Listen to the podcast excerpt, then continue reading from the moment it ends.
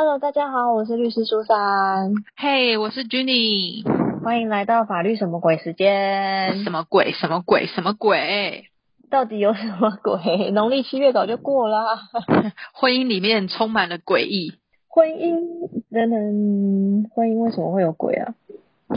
就最近又有一些。新闻啊，都是在讲一些公众人物他们的婚姻啊，又要面临离婚啊，讨论啊，一些关于离婚的原因等等的。我先说不是我，因为我不是公众人物，在我婚姻幸福美满哦。好，那我们来说说最近发生的这些跟离婚有关的新闻话题吧。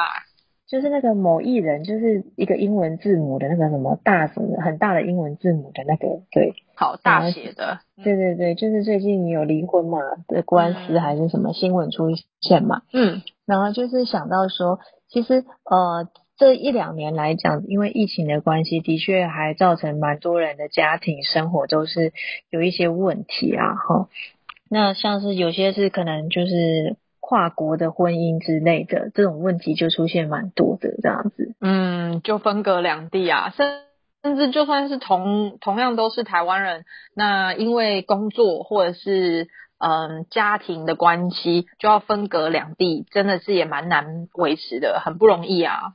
对啊，就像之前也有一个非常知名的 YouTuber，就是什么太太的，也是跟先生就是相隔两地太久，这样也是出现了感情的问题，这样子。嗯，我觉得一定有大家相处上面的，就是内情，但是距离绝对也是一个蛮重要的因素。对啊，那所以其实我觉得就是想跟大家聊一下，因为我们在职业过程当中，常常会有人来问我们，就是说，呃，我跟我先生已经分居了多久了？这样可以离婚了吗？嗯，对。那因为其实通常问这样问题的时候，我都会跟他说，嗯，分居。不代表你就可以离婚了，这是两码子的事。哦，对啊，离婚难道还要有什么满足的条件吗？今天来告诉大家一下。哦，应该是说我们法律有规定，就是有十种情形，就是有符合的时候，你都可以向法院去诉请离婚。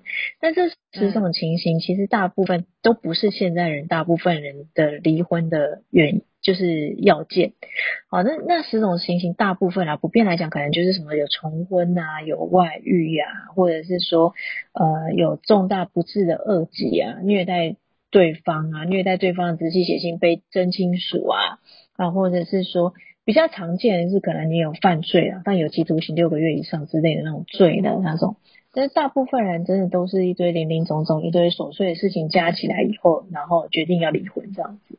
嗯，因为就是觉得在生活上还有生涯上面已经非常的合不来了，没有错。那所以有些人就会问我们说，哎，我已经跟他分居了，比如说两个月、三个月，我可以离婚吗？我都会说，嗯，这不是我们法律上规定的那十种情形。那不是这十种情形的时候，你就会用另外第二项的规定，就是说有重大难以维持婚姻的事由。但是啊，分居不代表一定是重大难以维持婚姻啊。嗯，好像蛮有道理的，也有很多人分隔两地还是维持着婚婚姻啊，分居状态也是维持着婚姻呢。对，所以你单纯是分居的话，很少啦，单纯分居就构成就是法院会判准你离婚的理由。大部分啊，都还是会就是呃，可能除了分居以外啊，还会说什么对方，比如说有言语暴力啊，或者是他疑似在外面有有。小三啦之类，就是会举非常多的其他不适合相处在一起的理由，然后请对法院主张，然后诉请离婚，就对，没有错。那可是有些人就会说啊，那为什么我在电视上看那个就是分居多久就可以离婚？我说嗯，你看的可能是美剧，或者是嗯，不是台湾的剧吧？对，我国没有，各位，这是今天本期重点，我国的法律婚。分居不构成离婚的事由，没有错。因为我知道好像是像在美国啊、新加坡啊，他们会有一些就是有分居的规定，就是你要离婚的话，你可能必须要分居多久之类的，然后才能可能会构成你可以离婚的理由。但是在台湾是真的没有，不能只是说因为有分居就要求离婚。哦，对，这一点一定要一再的提醒大家。所以像有些人就会说啊，我已经分居，比如说半年了，那我可以离婚吗？我就说，嗯，可是我也有认识的人，他们长期分居，一个在台湾，一个在大陆，结果后来小孩子还生了两个、三个，哎。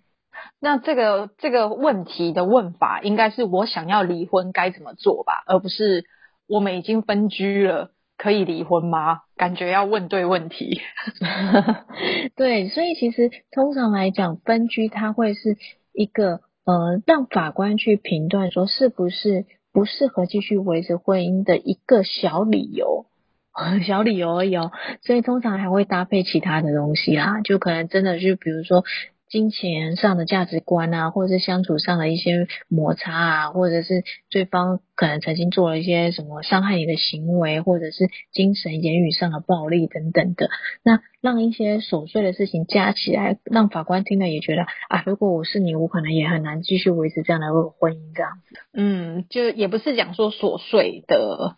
意思是说这些事情很小，而是这一些各种大大小小的东西加起来，会造成难以维持婚姻，那就可以让法官作为裁判的这个标准，没有错。所以通对，所以通常我们都会说，就是你就去想象嘛，任何人在你这个状况都很难继续维持婚姻状况的时候，那你讲的这些理由才有可能是法官判准你就是准许你离婚的理由。嗯，就对法院诉请离婚的话，大家要留意这些事项。对，然后还是一再提醒大家，就是走到法院这部分话，其实通常都是要看证据啦。所以你讲了他那么多，如果你没有证据的话，对方当然就有可能会一直否认啊。那其实走到诉讼来讲的话，没有证据，有时候法官不见得会采纳。嗯，所以走到诉讼的话，应该也是蛮不得已的吧？因为在诉请离婚。也有协议离婚呢，对啊，其实通常如果能协议，也就不会走到法院去了。唉，家家有本难念的经，没有错。我刚刚也想要接这一句话说，被我抢走了。